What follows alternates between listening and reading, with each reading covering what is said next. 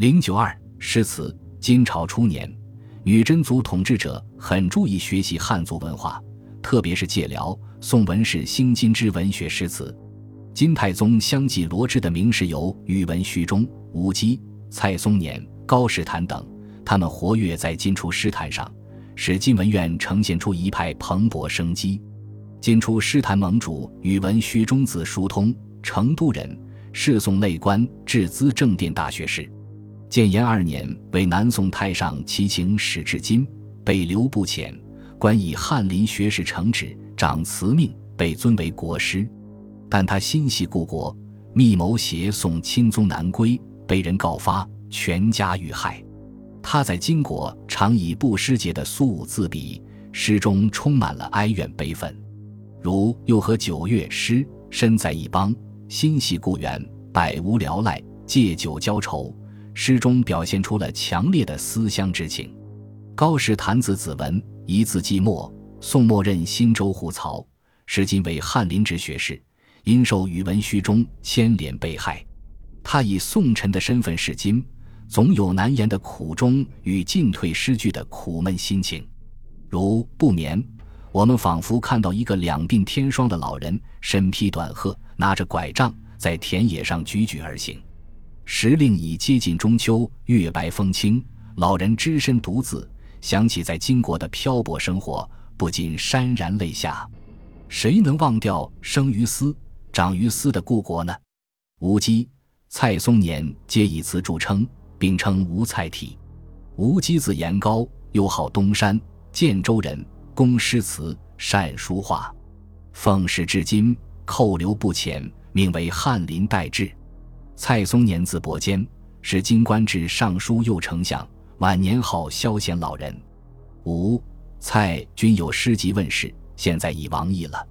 吴基最受人推崇的作品是《人月圆》。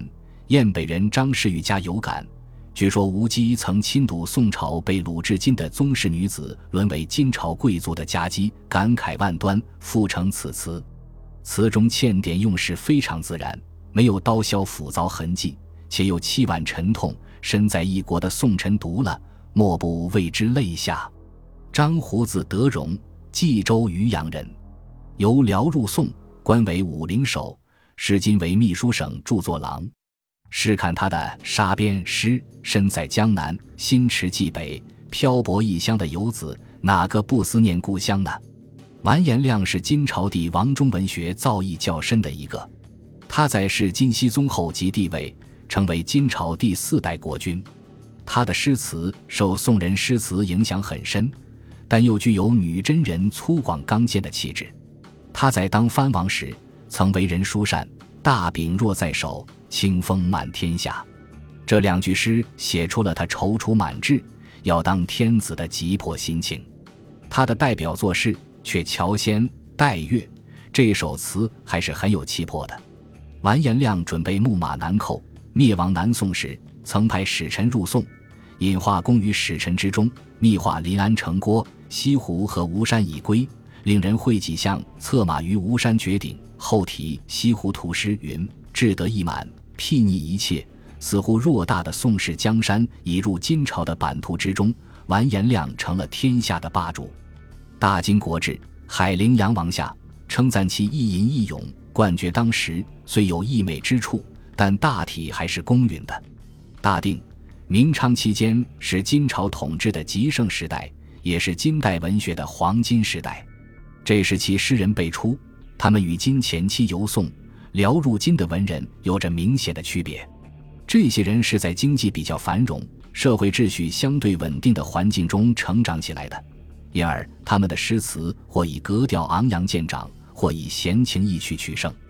这一时期比较重要的文学家有蔡圭、党怀英、刘盈等人，他们的诗词反映了社会生活的各个方面，风格趋于多元化，这标志着金诗已走向成熟。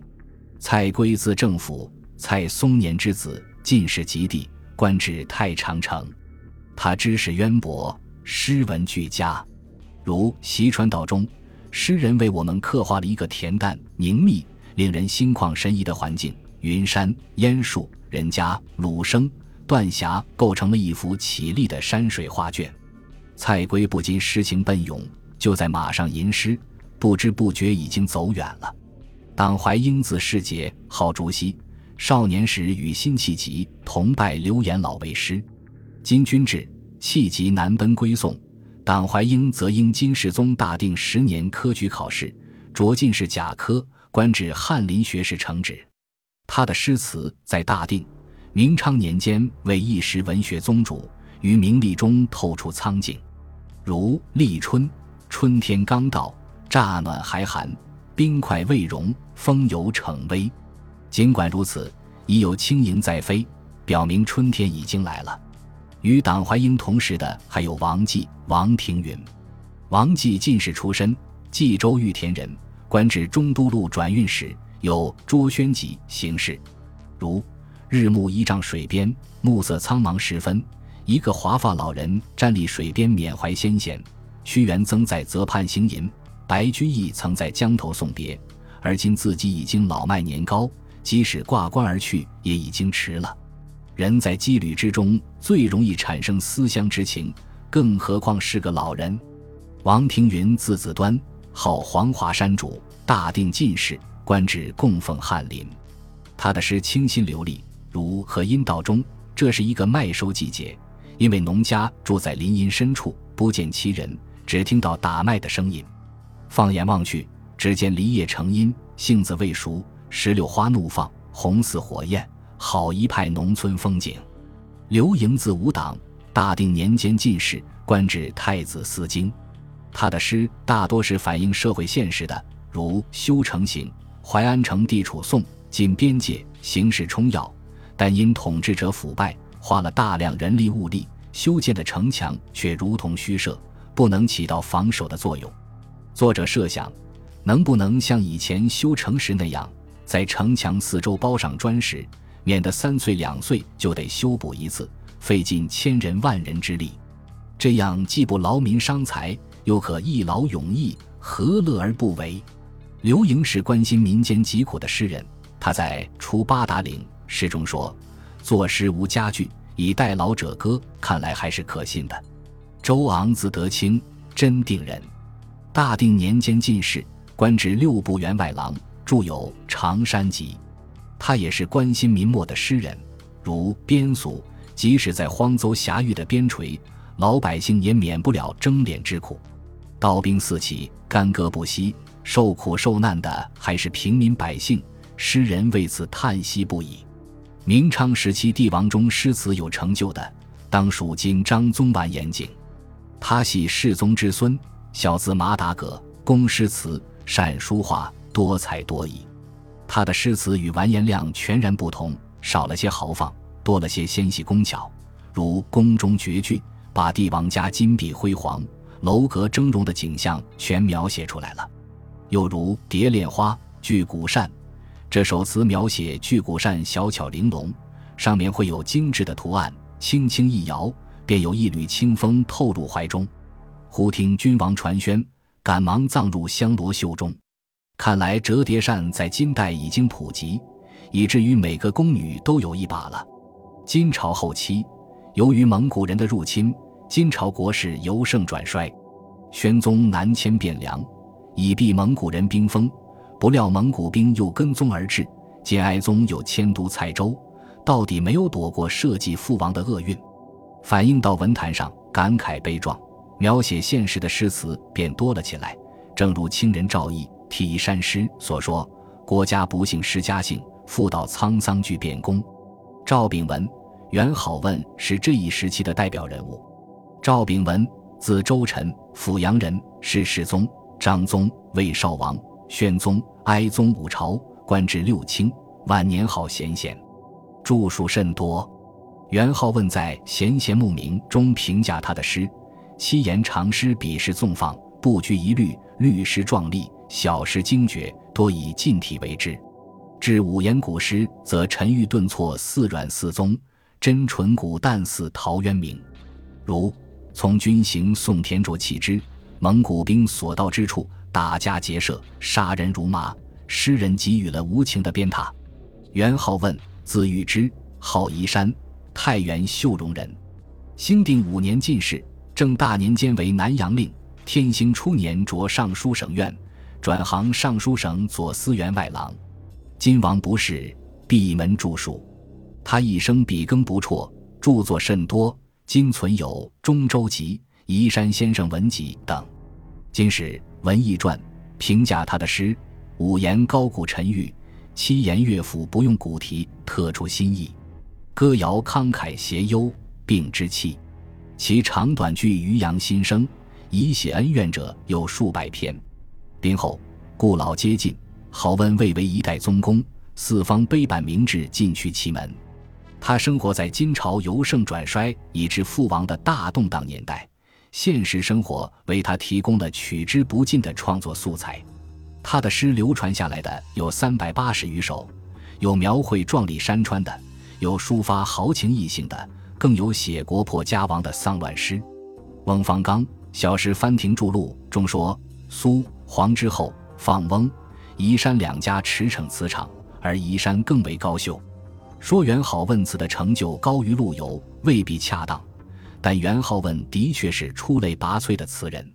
如《鬼寺五月三日北渡三首》中的第三首：“战争使和平宁静的乡村变得满目疮痍，白骨纵横。”只有几家破屋冒着炊烟，大部分人都死于战火了，令人痛心。又如《水调歌头·赋三门津》：黄河三门津水流湍急，怒涛翻卷，只有砥柱山昂然屹立，险峻如千仞之高的吕梁山，雄壮如钱塘江的八月潮。鸟在山的高处筑巢，天鹅从山上飞过，令人望而生畏。尽管如此，也要抓骨过银山。这首词雄伟豪放，是金人诗篇中少见的佳作。除赵秉文、元好问外，女真人中诗词成就较高的当推完颜。他是越王允恭之子，世宗之孙，自号出宣居士。十六岁时受封国上将军，累封作国公、密国公。平生所作诗词甚多，今存诗四十余首，词七首，如《梁园》。金宣宗迁都汴京后，女真人南来者甚多，但是纵然遍地柳丝垂碧，良园花草艳丽，仍免不了思念故乡之情。刘琦在《归前志》中说：“他其举止谈笑真意老儒，殊无娇贵之态。”元好问在《中州集·密国公小传》中称他为百年以来宗室中第一流人也，这些评价都是允当的。金末众多普通作家中，值得一提的还有赵元。赵元字一之，定襄人，经童出身，举进士不中，不久双目失明。金史难读后，赵元往来洛溪山中，自号于轩。作为盲人，他仍心念着百姓疾苦，实在难能可贵。如林妇哭，这个妇女的命运极为悲惨，战争使她家破人亡，儿子被杀。丈夫被掳不知下落，在儿子尚未病埋、丈夫被抓未归的情况下，破屋不暇修缮，良田已经荒芜，已是家无余丁时，胥吏摊派差役急如星火，无奈他只得以孱弱之躯为官家运米。如此大胆揭露社会矛盾，控诉金末战乱横征暴敛的统治者给百姓带来的灾难，真是字字血，句句泪。